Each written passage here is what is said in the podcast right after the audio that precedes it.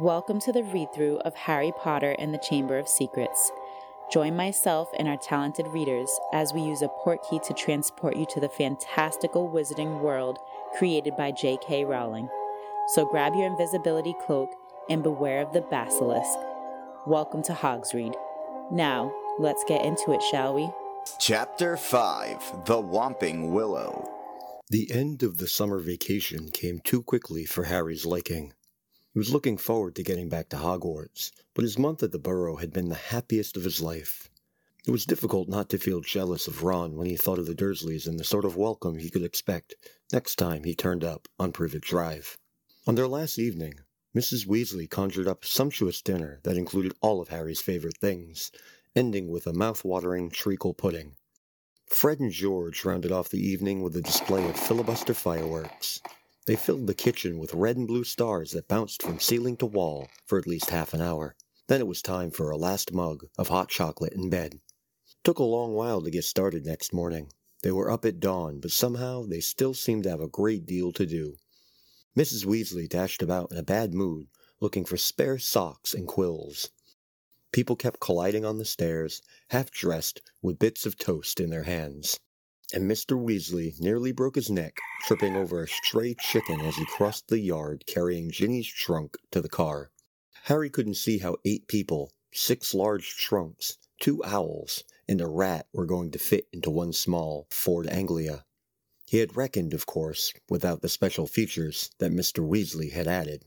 Not a word to Molly he whispered to Harry as he opened the trunk and showed him how it had been magically expanded so that the luggage fitted easily. When at last they were all in the car, Mrs. Weasley glanced into the back seat, where Harry, Ron, Fred, George, and Percy were all sitting comfortably side by side, and said, Muggles do know more than we give them credit for, don't they? She and Ginny got into the front seat, which had been stretched so that it resembled a park bench. I mean, you'd never know it was this roomy from the outside, would you? Mr. Weasley started up the engine, and they trundled out of the yard, Harry turning back for a last look at the house. He barely had time to wonder when he'd see it again when they were back. George had forgotten his box of filibuster fireworks. Five minutes after that, they skidded to a halt in the yard so that Fred could run in for his broomstick. They had almost reached the highway when Ginny shrieked that she'd left her diary. By the time she had clambered back into the car, they were running very late, and tempers were running high. Mr. Weasley glanced at his watch and then at his wife. Molly, dear. No, Arthur. No one would see. This little button here is an invisibility booster I installed. That'd get us up in the air, then we fly above the clouds. We'd be there in ten minutes, and no one would be the wiser. I said no, Arthur. Not in broad daylight. They reached King's Cross at a quarter to eleven. Mr. Weasley dashed across the road to get trolleys for their trunks, and they all hurried into the station. Harry had caught the Hogwarts Express the previous year. The tricky part was getting onto platform nine and three quarters, which wasn't visible to the muggle eye. What you had to do was walk through the solid barrier dividing platforms nine and ten. Didn't hurt, but it had to be done carefully so that none of the muggles noticed you vanishing. Percy first, said Mrs. Weasley, looking nervously at the clock overhead which showed that they only had five minutes to disappear casually through the barrier. Percy strode briskly forward and vanished. Mr. Weasley went next. Fred and George followed. I'll take Ginny, and you two come right after us, Mrs. Weasley told Harry and Ron, grabbing Ginny's hand and setting off. In the blink of an eye, they were gone. Let's go together. We've only got a minute, Ron said to Harry. Harry made sure that Hedwig's cage was safely wedged on top of his trunk and wheeled his trolley around to face the barrier. He felt perfectly confident. This wasn't nearly as uncomfortable as using Floo powder. Both of them bent low over the handles of their trolleys and walked purposefully toward the barrier, gathering speed. A few feet away from it, they broke into a run, and both trolleys hit the barrier and bounced backward. Ron's trunk fell off with a loud thump, Harry was knocked off his feet, and Hedwig's cage bounced onto the shiny floor, and she rolled away, shrieking indignantly. People all around them stared, and a guard nearby yelled, What in blazes do you think you're doing? Lost control of the trolley. Harry gasped, clutching his ribs as he got up. Ron ran to pick up Hedwig, who was causing such a scene that there was a lot of muttering about cruelty to animals from the surrounding crowd. Why can't we get through? Harry hissed to Ron. I don't know. Ron looked wildly around. A dozen curious people were still watching them. We're gonna miss the train. Ron whispered. I don't understand why the gateway sealed itself. Harry looked up at the giant clock with a sickening feeling in the pit of his stomach. Ten seconds. Nine seconds. He wheeled his trolley forward cautiously until it was right against the barrier and pushed with all of his might. The metal remained solid. Three seconds. Two seconds. One second, It's gone. said Ron, sounding stunned. The train's left. What if Mum and Dad can't get back through to us? Have you got any muggle money? The Dursleys haven't given me pocket money for about six years. Ron pressed his ear to the cold barrier. Can't hear a thing. He said tensely. What are we gonna do? I don't know how long it'll take till Mum and Dad get back to us. They looked around. People were still watching them, mainly because of Hedwig's continuing screeches, I think we'd better go and wait by the car. said Harry. We're attracting too much attention. Harry! Said Ron, his eyes gleaming. The car! What about it? We can fly the car to Hogwarts! But I thought. We're stuck, right? And we've got to get to school, haven't we? And even underage wizards are allowed to use magic if it's a real emergency. Section 19 or something of the restriction thingy. But your mom and dad. Said Harry, pushing against the barrier again in the vain hope that it would give away. How will they get home? They don't need the car! said Ron impatiently. They know how to apparate. You know, just vanish and reappear at home? They only bother with Floo powder in the car because we're all underaged and we're not allowed to apparate yet. Harry's feeling of panic turned suddenly to excitement, Can you fly it? No problem. said Ron, wheeling his trolley around to face the exit. Come on, let's go. If we hurry, we'll be able to follow the Hogwarts Express. And they marched off through the crowd of curious muggles, out of the station, and back onto the side road where the Ford Anglia was parked. Ron unlocked the cavernous trunk with a series of taps from his wand. They heaved their luggage back in, put Hedwig on the back seat, and got into the front, Check that no one's watching. said Ron, starting the ignition with another tap of his wand. Harry stuck his head out of the window. Traffic was rumbling along the main road ahead, but their street was empty. Okay. he said. Ron pressed a tiny silver button on the dashboard. The car around them vanished, and so did they. Harry could feel the seat vibrating beneath him, hear the engine, feel his hands on his knees and his glasses on his nose, but for all he could see, he had become a pair of eyeballs floating a few feet above the ground in a dingy street full of parked cars. Let's go. Said Ron's voice from his right, and the ground and the dirty buildings on either side fell away, dropping out of sight as the car rose. In seconds, the whole of London lay, smoky and glittering, below them. Then there was a popping noise, and the car, Harry and Ron, reappeared, Uh oh. said Ron, jabbing at the invisibility booster. It's faulty. Both of them pummeled it. The car vanished, then it flickered back again. Hold on! Ron yelled, and he slammed his foot on the accelerator. They shot straight into the low, woolly clouds, and everything turned dull and foggy, Now what? said Harry, blinking at the solid mass of cloud pressing in on them from all sides. We need to see the train to know what direction it's going in. said Ron. Dip back down again. Quickly. They dropped back beneath the clouds and twisted around in their seats, squinting at the ground. I can see it. Harry yelled. Right ahead. There. The Hogwarts Express was streaking along below them like a scarlet snake, Due north. said Ron, checking the compass on the dashboard. Okay, we'll have to check it every half an hour or so. Hold on. and they shot up through the clouds. A minute later, they burst out into the blaze of sunlight. It was a different world. The wheels of the car skimmed the sea of fluffy cloud, the sky a bright, endless blue under the blinding white sun, All we've got to worry about now is airplanes. said Ron. They looked at each other and started to laugh. For a long time, they couldn't stop. It was as though they had plunged into a fabulous dream. This, thought Harry, was surely the only way to travel. Past swirls and turrets of snowy cloud, and a car full of hot, bright sunlight, with a fat pack of toffees in the glove compartment, and the prospect of seeing Fred's and George's jealous faces when they landed smoothly and spectacularly on the sweeping lawn in front of Hogwarts Castle. They made regular checks on the train as they flew farther and farther north, each dip beneath the clouds showing them a different view.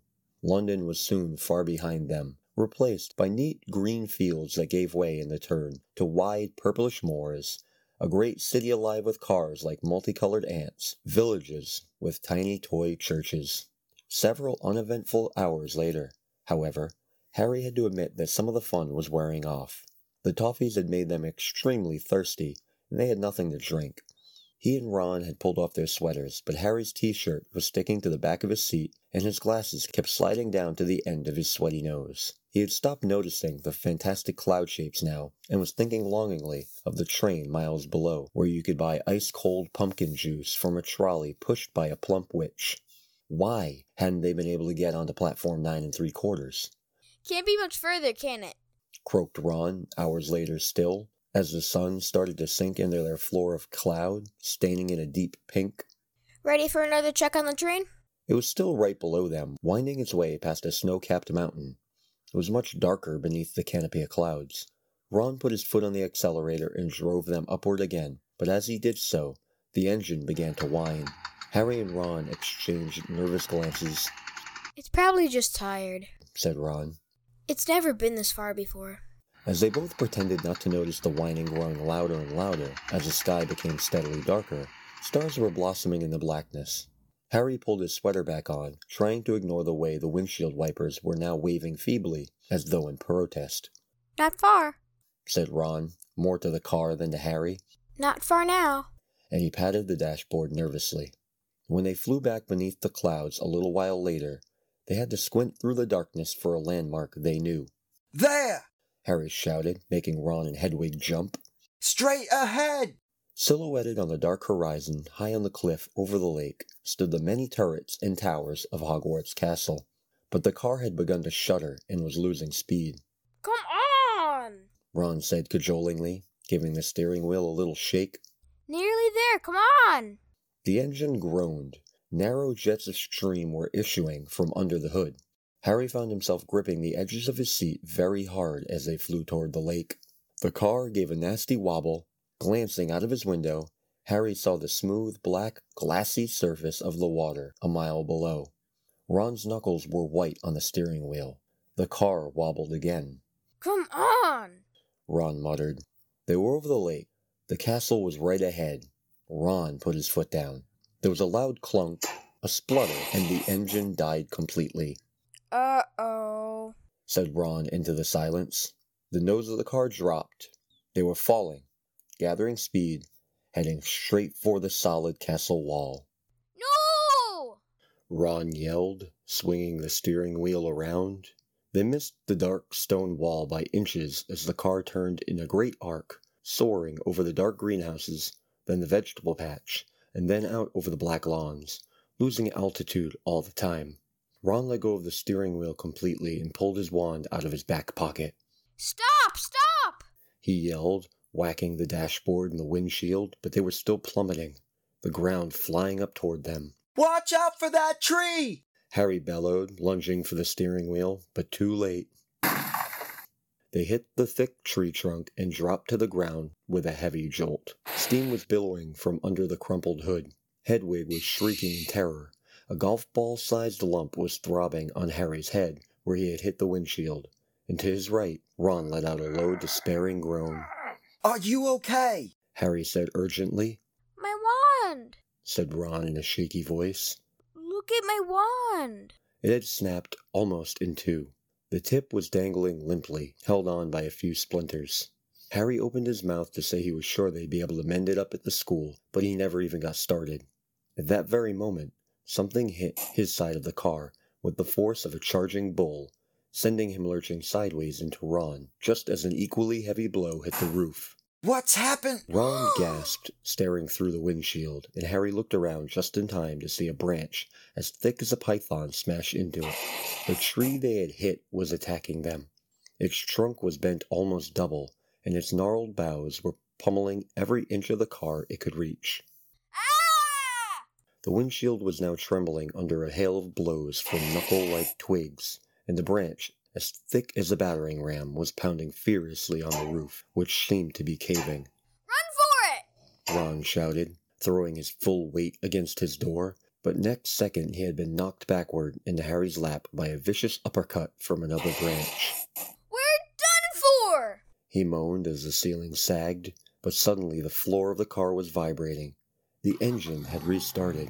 Reverse! Harry yelled, and the car shot backward. The tree was still trying to hit them. They could hear its roots creaking as it almost ripped itself up, lashing out at them as they sped out of reach. That Panted Ron. was close. Well done, car. The car, however, had reached the end of its tether. With two sharp clunks, the doors flew open and Harry felt his seat tip sideways. Next thing he knew, he was sprawled on the damp ground. Loud thuds told him that the car was ejecting their luggage from the trunk. Hedwig's cage flew through the air and burst open. She rose out of it with an angry screech and sped off toward the castle without a backward look. Then, dented, scratched, and steaming, the car rumbled off into the darkness, its rear lights blazing angrily. Come back! Ron yelled after it, brandishing his broken wand. Oh, Dad'll kill me.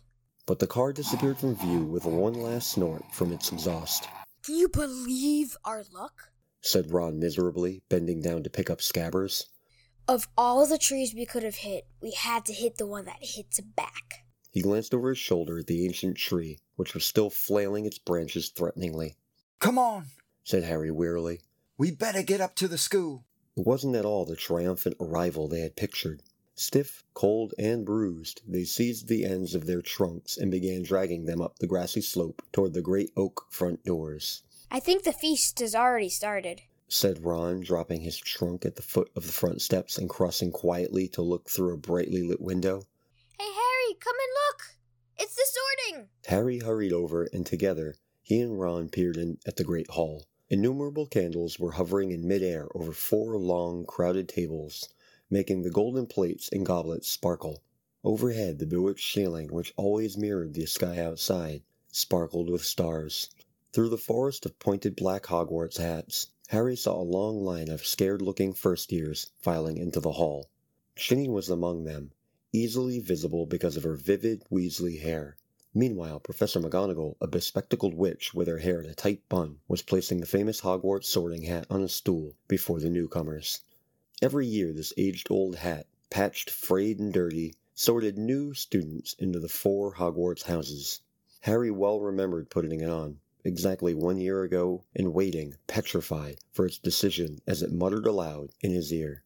For a few horrible seconds he had feared that the hat was going to put him in Slytherin, the house that had turned out more dark witches and wizards than any other, but he had ended up in Gryffindor, along with Ron, Hermione, and the rest of the Weasleys. Last term, Harry and Ron had helped Gryffindor win the house championship, beating Slytherin for the first time in seven years. A very small, mousy-haired boy had been called forward to place the hat on his head. Harry's eyes wandered past him to where Professor Dumbledore sat watching the sorting from the staff table, his long silver beard and half-moon glasses shining brightly in the candlelight. Several seats along, Harry saw Gilderoy Lockhart, dressed in robes of aquamarine, and there at the end was Hagrid, huge and hairy, drinking deeply from his goblet. Hang on. Harry muttered to Ron. There's an empty chair at the staff table. Where's Snape? Professor Snape was Harry's least favorite teacher. Harry also happened to be Snape's least favorite student. Cruel, sarcastic, and disliked by everyone except the students from his own house, Snape taught potions, Maybe he's ill. said Ron hopefully. Maybe he's left. Said Harry. Because he's missed out on the defense against the dark arts job again. Or he might have been sacked. said Ron enthusiastically, I mean, everyone hates him. Or maybe said a very cold voice right behind them. he's waiting to hear why you two didn't arrive on the school train. Harry spun around. There, his black robes rippling in a cold breeze, stood Severus Snape.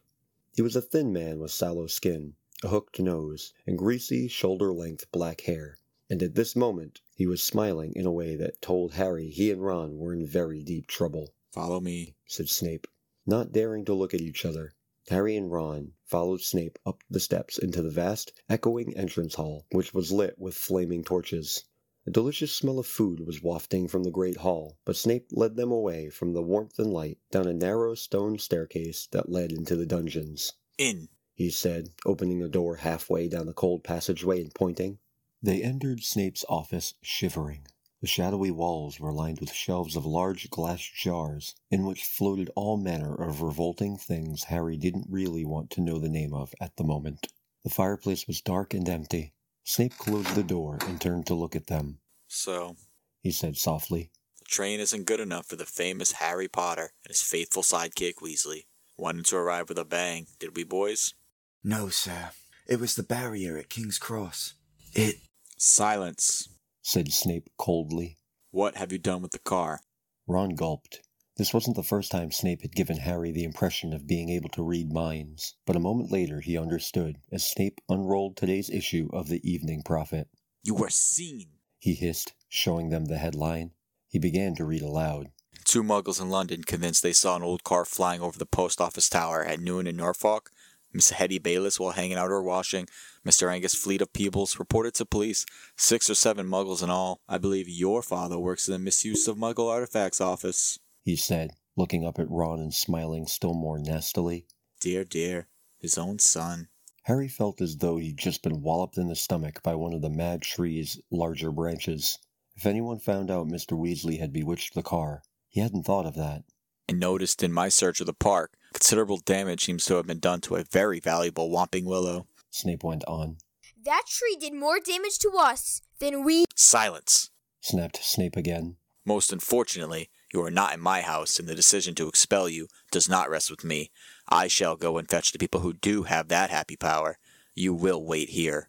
Harry and Ron stared at each other white faced. Harry didn't feel hungry anymore. He now felt extremely sick. He tried not to look at a large, slimy something suspended in green liquid on a shelf behind Snape's desk. If Snape had gone to fetch Professor McGonagall, they were hardly any better off. She might be fairer than Snape, but she was still extremely strict. Ten minutes later, Snape returned, and sure enough, it was Professor McGonagall who accompanied him. Harry had seen Professor McGonagall angry on several occasions, but either he had forgotten just how thin her mouth could go, or he had never seen her this angry before. She raised her wand the moment she entered. Harry and Ron both flinched, but she merely pointed it at the empty fireplace, where flames suddenly erupted. Sit. She said, and they both backed into chairs by the fire. Explain. She said, her glasses glinting ominously. Ron launched into the story, starting with the barrier at the station refusing to let them through. So we had no choice, Professor. We couldn't get onto the train. Why didn't you send us a letter by owl? I believe you have an owl. Professor McGonagall said coldly to Harry. Harry gaped at her. Now she said it. That seemed the obvious thing to have done, I. I didn't think. That said Professor McGonagall. is obvious. There was a knock on the office door, and Snape, now looking happier than ever, opened it. There stood the headmaster, Professor Dumbledore. Harry's whole body went numb. Dumbledore was looking unusually grave. He stared down his very crooked nose at them, and Harry suddenly found himself wishing he and Ron were still being beaten up by the Whomping Willow. There was a long silence. Then Dumbledore said, Please, explain why you did this. It would have been better if he had shouted. Harry hated the disappointment in his voice. For some reason, he was unable to look Dumbledore in the eyes, and spoke instead to his knees. He told Dumbledore everything except that Mr. Weasley owned the bewitched car, making it sound as though he and Ron had happened to find a flying car parked outside the station. He knew Dumbledore would see through this at once, but Dumbledore asked no questions about the car. When Harry had finished, he merely continued to peer at them through his spectacles, We'll go and get her stuff. said Ron in a hopeless sort of voice. What are you talking about, Weasley? Barked Professor McGonagall, Well, you're expelling us, aren't you? said Ron. Harry looked quickly at Dumbledore, Not today, Mr. Weasley, said Dumbledore. but I must impress upon both of you the seriousness of what you have done. I will be writing to both of your families tonight. I must also warn you that if you do anything like this again, I will have no choice but to expel you. Snape looked as though Christmas had been cancelled. Professor Dumbledore, these boys have flouted the decree for the restriction of underage wizardry, caused serious damage to an old and valuable tree. Surely acts of this nature. It will be for Professor McGonagall to decide on these boys' punishment, Severus. said Dumbledore calmly.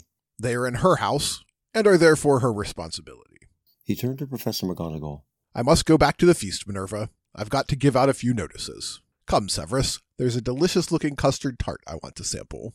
Snape shot a look of pure venom at Harry and Ron as he allowed himself to be swept out of his office, leaving them alone with Professor McGonagall, who was still eyeing them like a wrathful eagle. You'd better get along to the hospital wing, Weasley. You're bleeding. Not much. said Ron, hastily wiping the cut over his eye with his sleeve. Professor, I wanted to watch my sister being sorted. The sorting ceremony is over. said Professor McGonagall. Your sister is also in Gryffindor. Oh, good. said Ron. And speaking of Gryffindor, Professor McGonagall said sharply, but Harry cut in. Professor, when we took the car, term hadn't started. So, so Gryffindor shouldn't really have points taken from it, should it? He finished, watching her anxiously. Professor McGonagall gave him a piercing look, but he was sure she had almost smiled. Her mouth looked less thin, anyway. I will not take any points from Gryffindor, she said, and Harry's heart lightened considerably. but you will both get a detention. It was better than Harry had expected. As for Dumbledore's writing to the Dursleys, that was nothing. Harry knew perfectly well they'd just be disappointed that the Whomping Willow hadn't squashed him flat. Professor McGonagall raised her wand again and pointed it at Snape's desk. A large plate of sandwiches, two silver goblets, and a jug of iced pumpkin juice appeared with a pop. You will eat in here and then go straight up to your dormitory. She said. I must also return to the feast. When the door had closed behind her, Ron let out a long, low whistle. I thought we'd had had it. He said, grabbing a sandwich. So did I. Said Harry, taking one too. Can you believe our luck, though? Said Ron, Fred and George must have thrown that car five or six times and no muggle ever saw them. He swallowed and took another huge bite. Why I couldn't we get through the barrier? Harry shrugged. We'll have to watch our step from now on, though. He said, taking a grateful swig of pumpkin juice. Wish we could have gone up to the feast. She didn't want us showing off. Said Ron sagely. Doesn't want people to think it's clever, arriving by a flying car. When they had eaten as many sandwiches as they could, they rose and left the office, treading the familiar path to Gryffindor Tower. The castle was quiet. It seemed that the feast was over. They walked past muttering portraits and creaking suits of armor and climbed narrow flights of stone stairs until at last they reached the passage where the secret entrance to Gryffindor Tower was hidden behind an oil painting of a very fat woman in a pink silk dress. Password? She said as they approached. Uh. They didn't know the New Year's password, not having met a Gryffindor prefect yet, but help came almost immediately. They heard hurrying feet behind them and turned to see Hermione dashing toward them. There you are. Where have you been? The most ridiculous rumors. Someone said you've been expelled for crashing a flying car. Well, we haven't been expelled. Harry assured her, You're not telling me you did fly here? said Hermione, sounding almost as severe as Professor McGonagall. Skip the lecture Ron said impatiently, and tell us the new password. It's Wattlebird. said Hermione impatiently.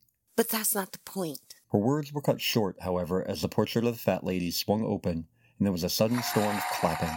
It looked as though the whole of Gryffindor House was still awake, packed into the circular common room, standing on the lopsided tables and squashy armchairs, waiting for them to arrive. Arms reached through the portrait hole to pull Harry and Ron inside, leaving Hermione to scramble in after them. Brilliant! Yelled Lee Jordan. Inspired! One entrance. Flying a car right into Whomping Willow? People will be talking about that one for years. Good for you, said a fifth year Harry had never spoken to. Someone was patting him on the back as though he'd just won a marathon. Fred pushed to the front of the crowd and said, Why couldn't we've come in the car, eh? Ron was scarlet in the face, grinning embarrassedly, but Harry could see one person who didn't look happy at all. Percy was visible over the heads of some excited first years, and he seemed to be trying to get near enough to start telling them off. Harry nudged Ron in the ribs and nodded in Percy's direction. Ron got the point at once. Got to get upstairs. Bit tired. He said, and the two of them started pushing their way toward the door on the other side of the room, which led to a spiral staircase and the dormitories. Night. Harry called back to Hermione, who was wearing a scowl just like Percy's. They managed to get to the other side of the common room, still having their backs slapped, and gained the peace of the staircase. They hurried up it, right to the top, and at last reached the door of their old dormitory, which now had a sign on it saying second years. They entered the familiar circular room, with its five four posters hung with red velvet and its high narrow windows. Their trunks had been brought up for them, and stood at the ends of their beds. Ron grinned guiltily at Harry. I know I shouldn't have enjoyed that or anything, but. The dormitory door flew open, and in came the other second year Gryffindor boys Seamus Finnigan, Dean Thomas, and Neville Longbottom. Unbelievable! beamed Seamus. Cool! said Dean. Amazing! said Neville, awestruck. Harry couldn't help it. He grinned too.